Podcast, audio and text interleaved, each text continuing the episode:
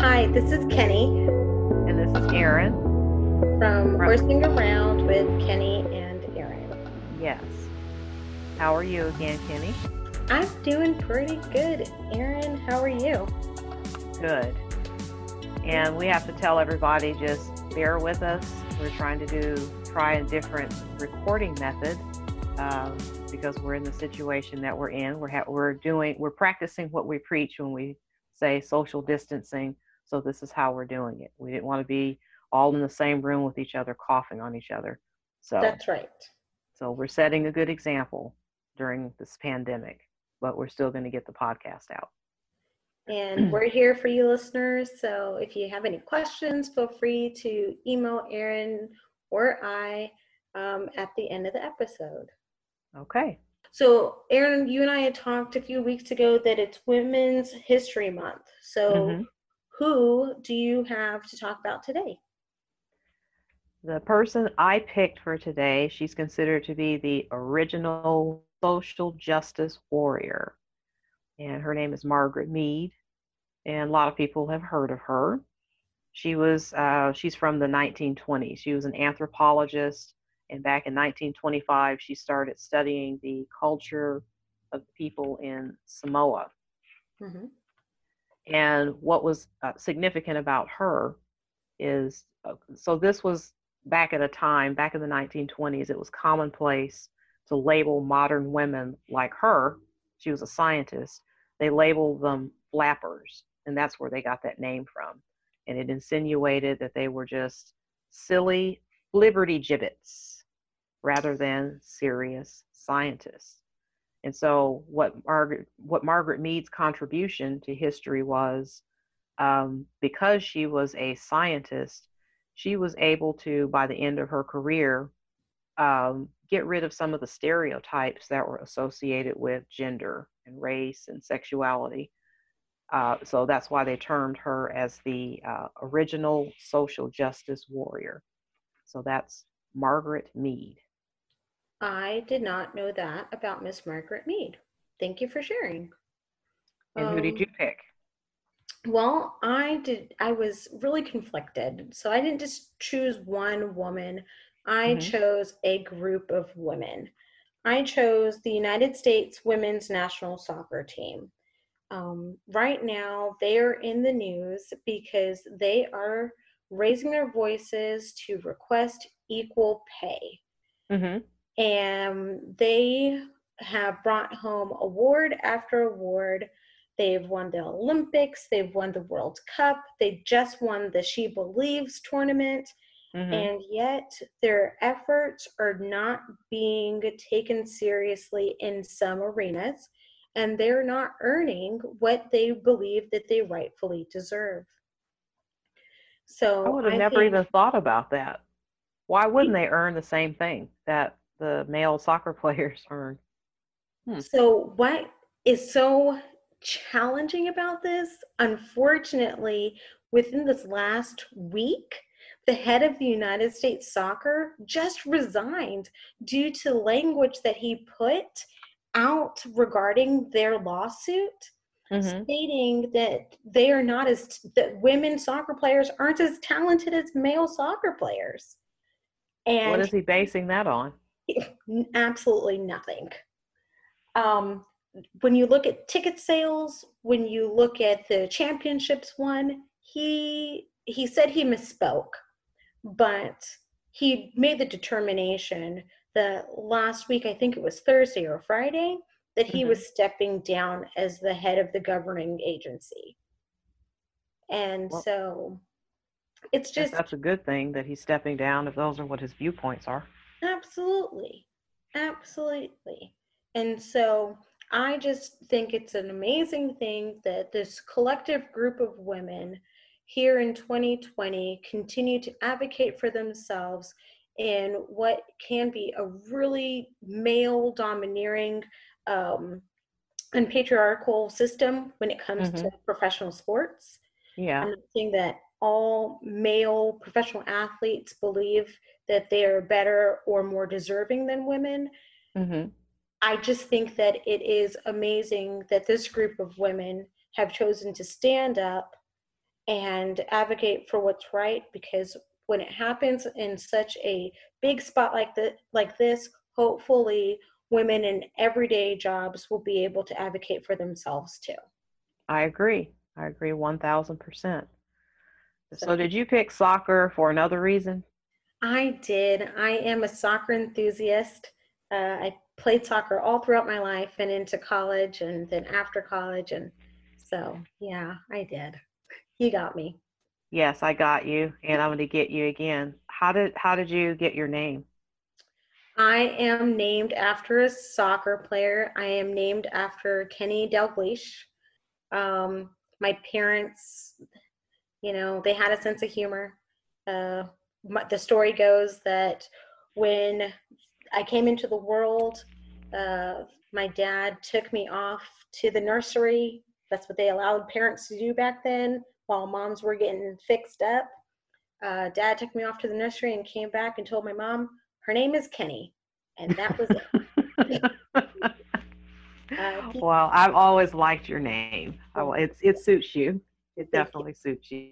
So yeah, so. I, I, duly purposed. I did choose it because I watch soccer and I keep up with it, and it is as a woman always trying to advocate for what I believe that I deserve to be paid. Uh-huh. Um, even though people tell us all the time, uh, go ask for it. If you don't ask for it, you won't get it. But still, in this day and age, women make dollars less doing the same job as men. That's unbelievable. We're in 2020 and that's still happening. Still happening. Well, so those are our, our women of this week uh, as we celebrate uh, Women's History Month. Yes. Um, last month, Erin, we had talked about a few different awarenesses that happened in the month of February, mm-hmm. and I want to kind of continue that trend for okay. the month of March. And so, as we come up to this week, March 20th is actually um, a an awareness day for a group of people that I don't think really make the news that often. Um, March 20th is National Native HIV AIDS Awareness Day.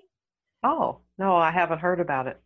And so I did a little bit of research because even living here in South Texas and having a Native population, there's not a lot of talk about what's available and what Native populations experience. So, per the National Alliance of State and, Ter- and Territorial AIDS Directors report, mm-hmm.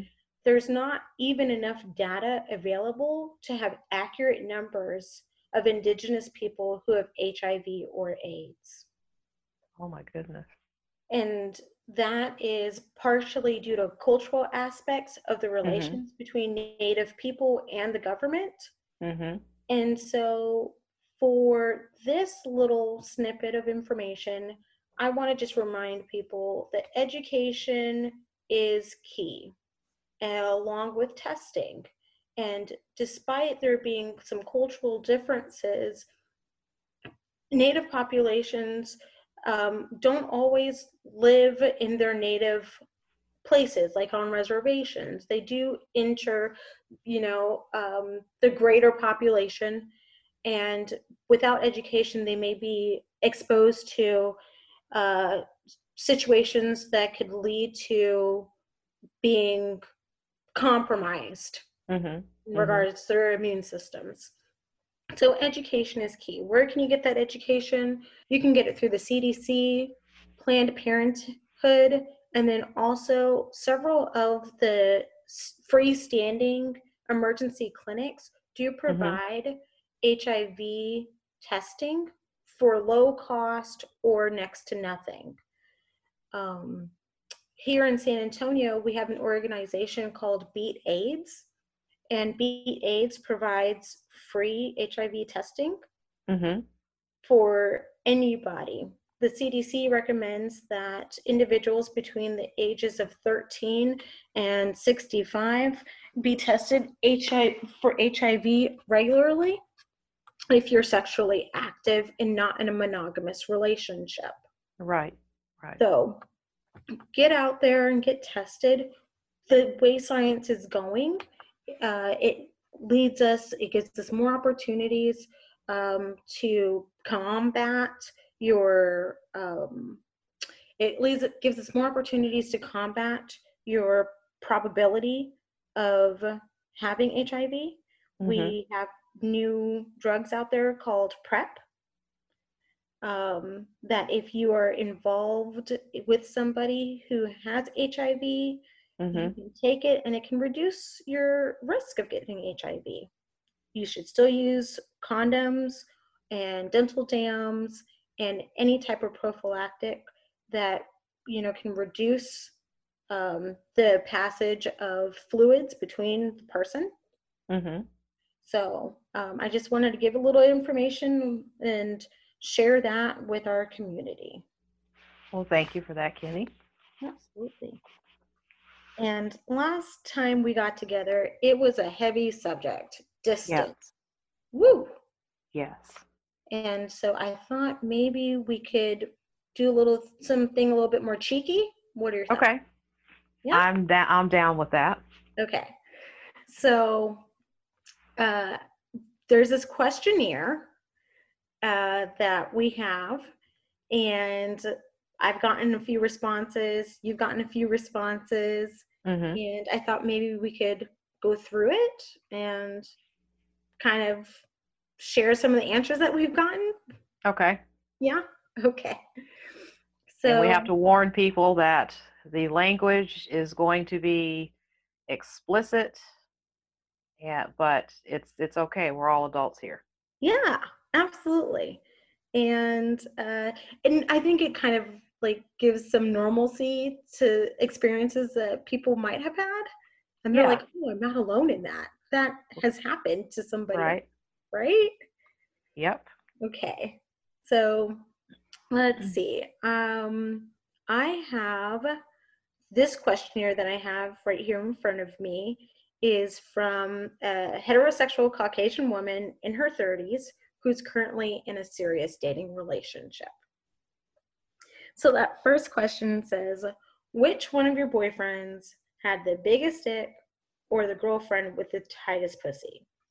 And she said, uh, he was Cuban and very big and very thick. He was just a long standing booty call, but also was a great cuddler.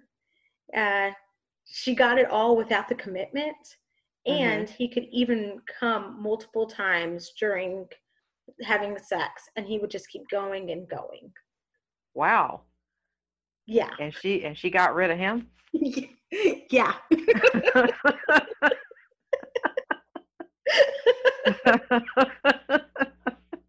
hey, priorities change. I guess that's true. I guess that's true. priorities change. Uh, do you have uh, an answer to maybe that same question that Yes. you've gotten in one of the questionnaires? Yes. Okay. And this answer is from a uh, a young gay man. And so again, the question is, which one of your boyfriends had the biggest dick? So we don't even have have to ask the pussy part. Right. Okay. So his response is, I met this guy online and decided to go hang out with him at his house. After things got heated, he showed me his penis, which was 10 inches plus and wide as hell. I was fascinated and frightened at the same time. I ended up passing on his because I didn't want to wind up dead or paralyzed.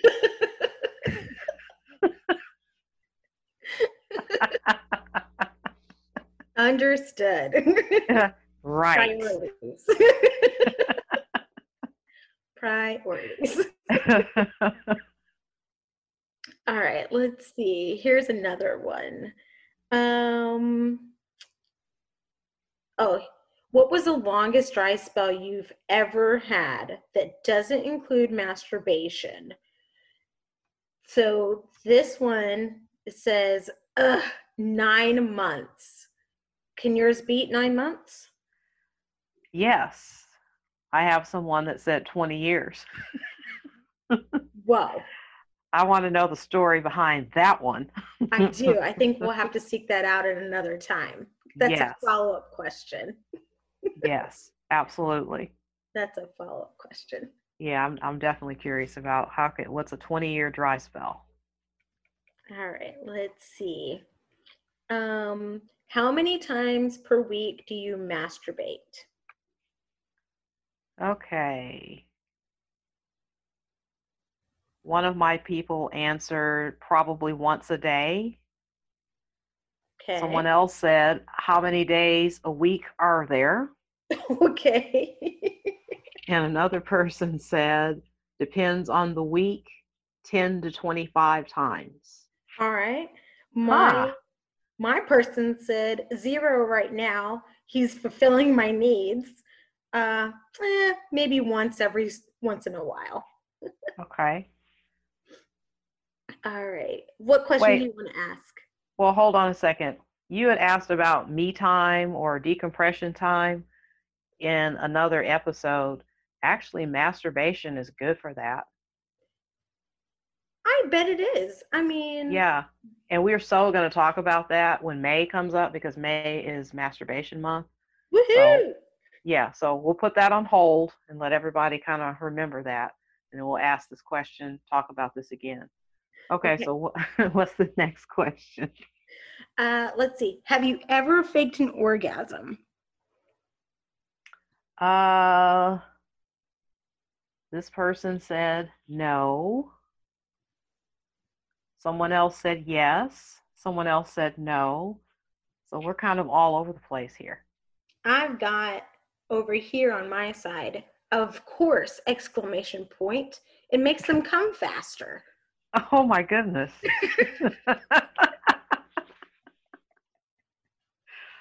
okay. Let's see. Which question do I want to ask? How often do you give oral? Mm, okay, this person said once a month.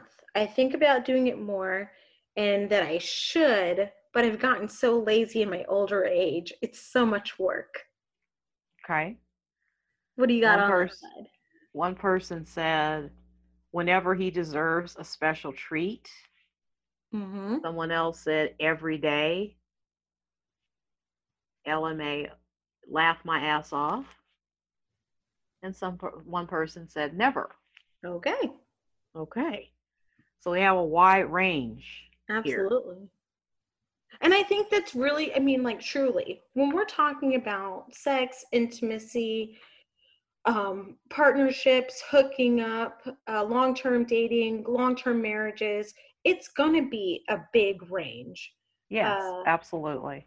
You know, people, there's no right or wrong way. Well, I fib. There's a wrong way. The wrong way is not having consent. but- Mhm. you know, everything that you do, whether it's behind closed doors or if you're more voyeuristic or like whatever it is that you're doing, as long as you're enjoying it with your partner and your partner's enjoying it too, there's nothing wrong with it. I agree. I absolutely agree. All right, let's see. Let's look at another one. Um, ooh, this is a good one. Do you ever watch girl on girl porn or guy on guy porn? Which number is that one? Uh, that is number 11. Number 11. Okay. Okay, since this is a gay man, he said, I'm gay, so that's my life every day. Okay.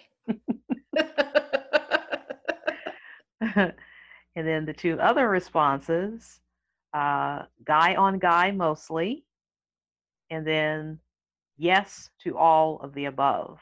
All so right. again, we've got a wide range of responses. Right.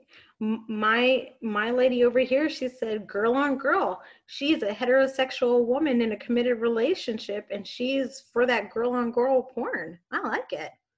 Yes. Let's And see. some of these responses, let's see, I've gotten one's from a gay male, a young gay male.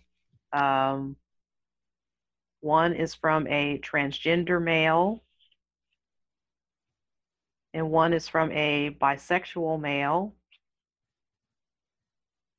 So there's there's like a, a very wide range of sexual preferences and genders and orientations and this is just, this is fascinating to me.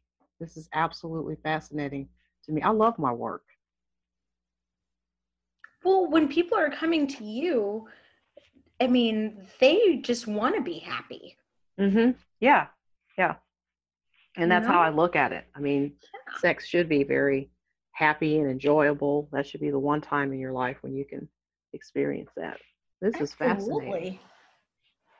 You do have a really cool job. I do. I do. I do. Getting to read these porny answers here that people have given me. Willingly. Willingly. Yes. Yes. Let's right. see. Um, where do you buy your underwear? That's number 20. Number 20. Yes. Let's see. Let me scroll on down to number 20. Yes. Oh, this person says, I buy my underwear at Victoria's Secret.